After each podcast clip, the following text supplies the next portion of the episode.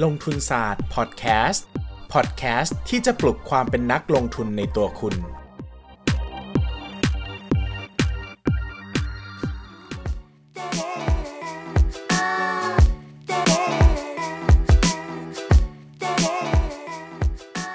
สวัสดีครับ ยินดีต้อนรับเข้าสู่รายการลงทุนศาสตร์พอดแคสต์รายการที่จะชวนทุกคนมาพัฒนาความรู้ด้านการเงินและการลงทุนไปด้วยกัน วันนี้นะครับขอ แอบนอกเรื่องนิดนึงนะฮะ เนื่องจากเป็นเทปสุดท้ายของซีซั่น1 แล้วนะครับ ก็เรียกได้ว่าเป็นช่วงเวลาที่ยาวนานมาก 100 episode ที่นั่งคุยกันมานะครับ ผมก็นั่งพูดคนเดียวต่อหน้าไมค์หนึ่งตัว แล้วก็นั่งรอลุ้นนะฮะ ผล ตอบรับนะครับก็ดีบ้างแย่บ้างก็ขึ้นอยู่กับช่วงเวลาแล้วก็สถานการณ์นะครับก็พยายามจะปรับปรุงเนื้อหาต่างๆ ให้ดีมากขึ้นอุปกรณ์นะฮะนั่งทางทางเทคนิคนะครับทั้งเชิงคอนเทนต์เชิงเทคนิคก็พยายามจะทำให้ดีที่สุดนะครับก็วันจันทร์นี้แล้วนะครับจะได้พบกับ ซีซั่นใหม่ของลงทุนศาสตร์พอดแคสต์นะครับที่จะมีแขกรับเชิญนะครับมี co-host มีเรื่องของเลคเชอร์เข้ามานะครับแล้วก็จะปรับเนื้อหาต่างๆ โดยเฉพาะความยาวเนี่ยอาจจะมีช่วงบางเทปที่ยาวมากขึ้นนะครับก็ขึ้นอยู่กับลักษณะคอนเทนต์ ส่วนวันเสาร์อาทิตย์นะครับก็อย่าลืมเตรียมตัวพบกับรายการใหม่ของผมเองนะครับชื่อว่าถามเล่นตอบจริง อันนี้เป็นรายการที่เอาสนุกเอามันอย่างเดียวเลยนะครับอยากพูดอะไรก็จะพูดนะครับแต่ก็จะเน้นว่ามีความรู้เชิงวิชาการ แล้วก็มีหนังสือดีๆ แนะนำกันอย่างแน่นอนนะครับ รายการนี้ก็มีแขกรับเชิญเหมือนกันนะครับ ก็ก่อนจะเข้าเนื้อหาวันนี้นะครับ ขออีกหน่อยนึงนะฮะเนื่องจาก 100 เทปนะครับก็ยังไม่ได้มีโฆษณาเข้านะครับดังนั้นต้องโฆษณาขายของตัวเองหน่อยนะครับ เพื่อมาเจอจุนนะฮะเอาเงินมาเติมพอร์ตนิดนึงนะครับ ช่วงนี้ก็ผมนะครับ หลายคนอาจจะเคยได้ยินว่าผมเป็นนักเขียนนะครับ ก็วันนี้ก็มีหนังสือของตัวเองออกมาแล้วนะครับ แล้วก็ทำสำนักพิมพ์ของตัวเองด้วย ชื่อว่าสำนักพิมพ์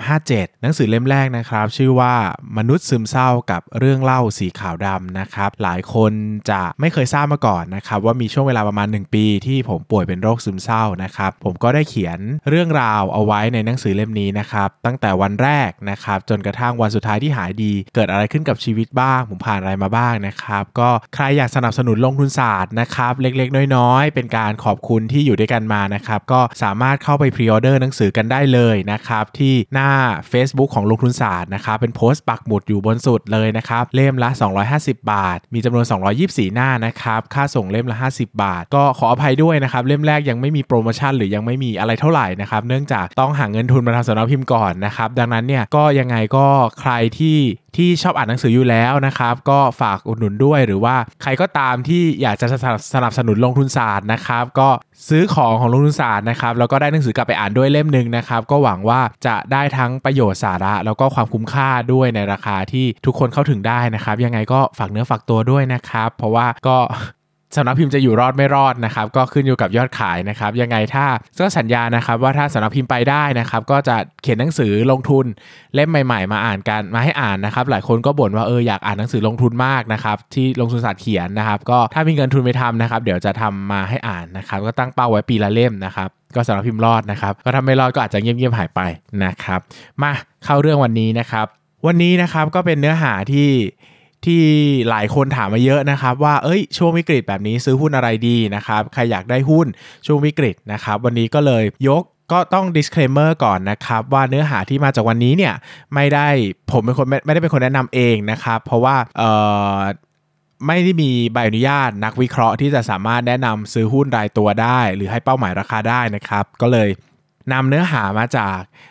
นักวิเคราะห์คนหนึ่งที่ผมติดตามที่สุดนะครับแล้วก็ยกให้เป็นอาจารย์เนื่องจากคุณกวีชุกิจเกษมนะครับนักวิเคราะห์ที่เราจะพูดถึงเนี่ยนะครับเป็นคนเขียนหนังสือพอหุ้นเป็นเห็นผลยั่งยืน แล้วก็แล้วก็เป็นหนังสือที่ทำให้ผมเข้าตลาดหุ้นนะครับผมก็จะนับถือคุณกวีเป็นพิเศษนะครับเพราะถือว่าเป็นเหมือนคนที่ทำให้ผมมีทุกวันนี้นะครับถ้าไม่มีหนังสือเล่มนั้นนะผมก็คงไม่ได้เป็นนักลงทุนหรอกนะครับซึ่ง ต้องกล่าวไว้ก่อนนะครับว่าหลายคนจะบ่นว่าเอ้ยคุณกวีเคยแนะนำหุ้นนู้นตอนนั้นทุนนั้นตอนนี้ทำไมราคาอย่างนั้นอย่างนี้นะครับก็คือเวลานักวิเคราะห์แนะนำหุ้นนะครับเขาก็จะแนะนำตามสถานการณ์ หรือว่าข้อมูลปัจจุบันที่เขามีนะครับเขาไม่ทราบอนาคตเหมือนกับที่เราเราท่านๆก็ไม่ทราบอนาคตนะครับ ดังนั้นเนี่ยเบสข้อมูลตอนนั้นมันอาจจะเป็นแบบหนึ่งนะครับ แต่อนาคตเป็นแบบหนึ่งเราในฐานะนักลงทุนก็ต้องทำการศึกษาปรับพอร์ต เรียนรู้นะครับ พิจารณาซื้อถือขายด้วยตนเองนะครับดังนั้นหุ้นที่จะพูดถึง 10 ตัววันนี้เนี่ยก็ไม่ได้บอกว่าโอ้โห ฟังเสร็จแล้วก็เดินไปเคาะซื้อได้เลยนะครับเดี๋ยวก็จะบอกว่านำไปศึกษาแล้วก็ลองถอดไอเดียถอดความคิดนักลงทุนที่ประสบความสำเร็จอย่างคุณกวีชูกิจเกษมเนี่ยว่าทำไมเขาถึงทำไมเขาถึงตัดสินใจลงทุนในหุ้นเหล่านี้นะครับ คุณกวีนี้เริ่มต้นจากเงินประมาณ หลักล้านนะครับน่าจะล้านนะครับล้าน 2 ล้านประมาณนี้นะครับทุกวันนี้ก็มีหลักร้อยล้านแล้วนะครับก็พิสูจน์ฝีมือมาประมาณหนึ่งนะครับไม่ได้เป็นนักวิเคราะห์ที่ทำงานวิเคราะห์อย่างเดียว แต่หมวกอีกใบก็เป็นนักลงทุนด้วยนะครับซึ่งคุณกวีพูดมา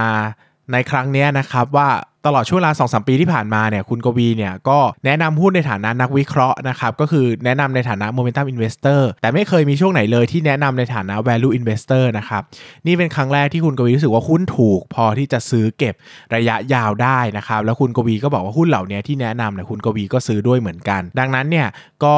ก็ลองตัดสินใจดูแล้วกันนะครับชอบไม่ชอบก็ชอบไม่ชอบก็ พูดคุยกันดีๆนะครับ ใครมาบ่นมาด่าเนี่ยบางทีก็มีคนถามอยากได้ชื่อหุ้นพอหาชื่อหุ้นมาให้ก็ก็เอาไปแกะกันนะกันนะครับ ไม่ได้ให้เชื่อร้อยเปอร์เซ็นต์นะครับมานะครับ คุณกวีเนี่ยเขาก็จะแนะนำหุ้นทั้งหมด 10 ตัวนะครับ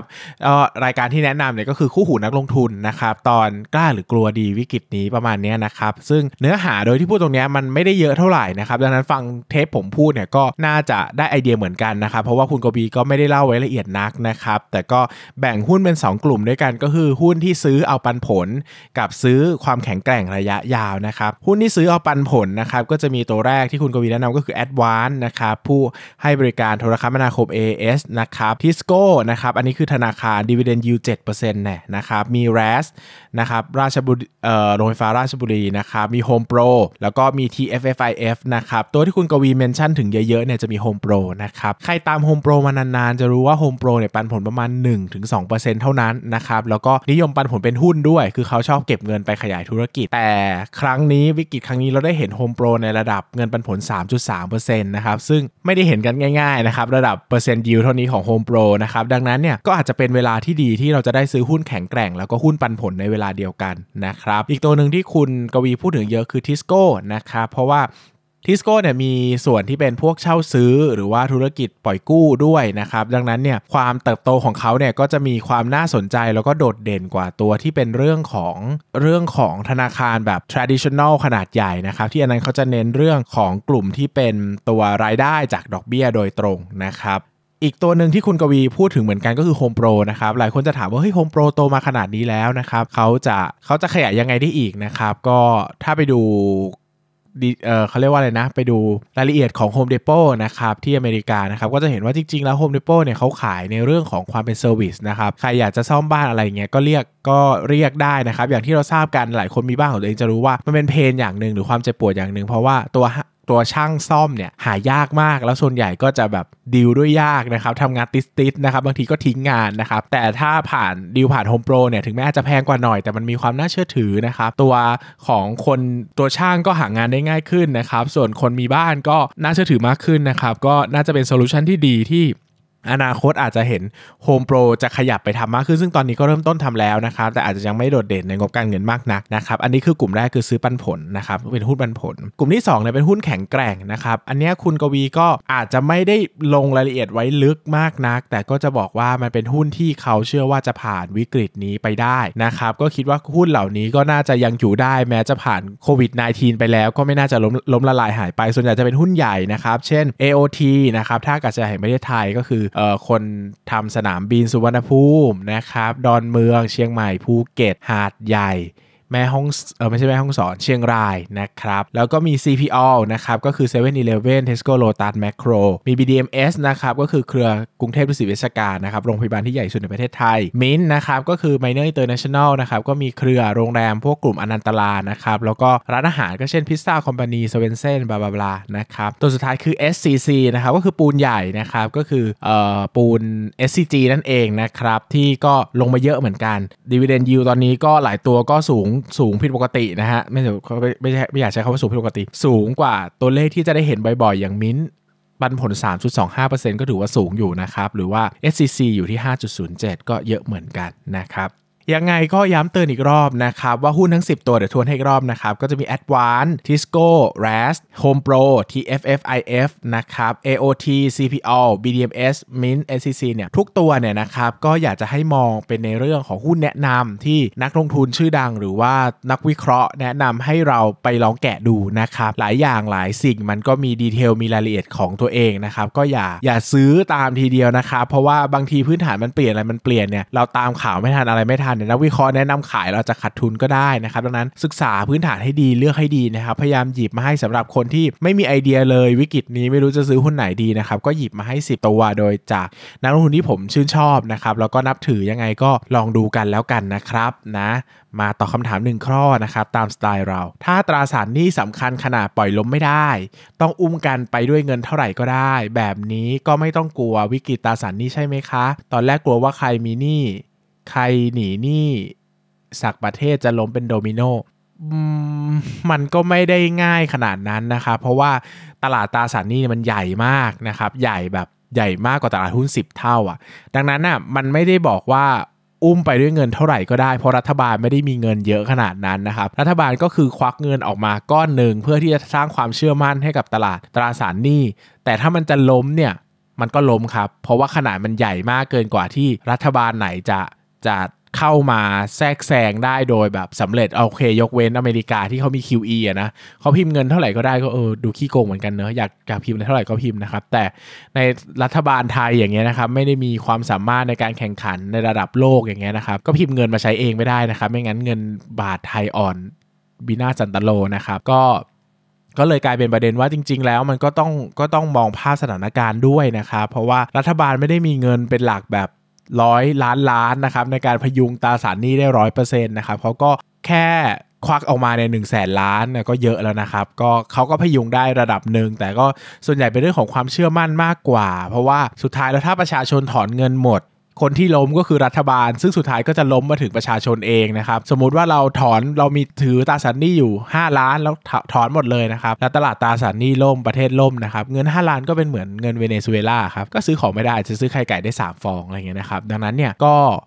ก็มันเป็นเรื่องของความเชื่อมั่นนะครับ ซึ่งเป็นระบบ trust ที่เป็นเรื่องสำคัญมากของทุนนิยมนะครับ ดังนั้นหนีไม่ได้นะครับ เราต้องมี trust ซึ่งกันและกัน ไม่งั้นเนี่ยระบบมันรันไม่ได้ เพราะว่ามันมีเครดิต มหาศาลที่หมุนอยู่ในระบบนะครับ อย่าลืมว่าธนาคารพาณิชย์เนี่ยก็เป็นจุดเริ่มต้นของของเครดิตเกือบทุกอย่างบนโลกนะครับแล้วก็ทุกคนก็ฝากเงินในธนาคารทั้งนั้น ดังนั้นถ้าระบบมันล่มนะครับไม่ใช่ว่าเราจะรอดนะครับก็จะล่มด้วยกันหมด ดังนั้นมองภาพสถานการณ์เคส by เคสดีกว่า แล้วก็อยู่ด้วยกันอย่างเข้าใจนะครับก็จะทำให้ความเสี่ยงลดน้อยลงได้มากกว่า ที่จะเชื่อไว้เลยหรือไม่เชื่อไปเลยนะครับ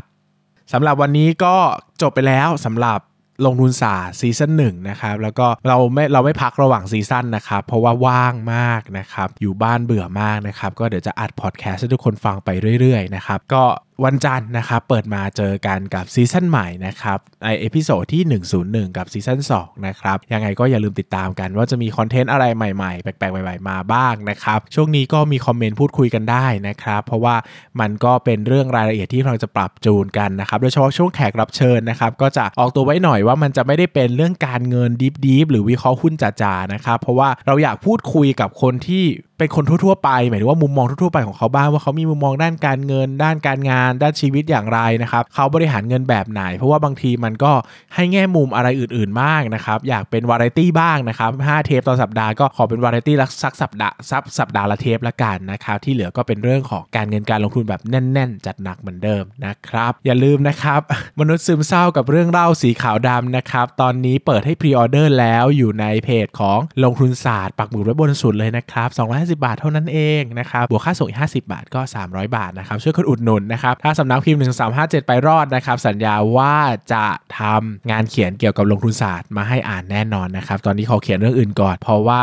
ใช้เวลาน้อยกว่านั่นเองนะครับสำหรับวันนี้ก็ขอบคุณทุกคนมากเลยนะครับแล้วถ้าใครได้ไปอุดหนุนหนังสือก็ขอบคุณไว้ล่วงหน้าเลยนะครับคุณเป็นส่วนหนึ่งที่ทำให้ความฝันของผมประสบความสำเร็จเนาะขอบคุณทุกคนมากจริง ๆ ครับ สวัสดีครับ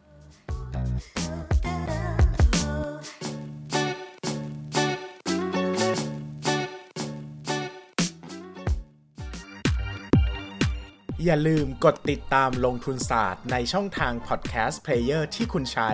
แล้วกลับมาปลุกความเป็นนักลงทุนกันใหม่ในลงทุนศาสตร์พอดแคสต์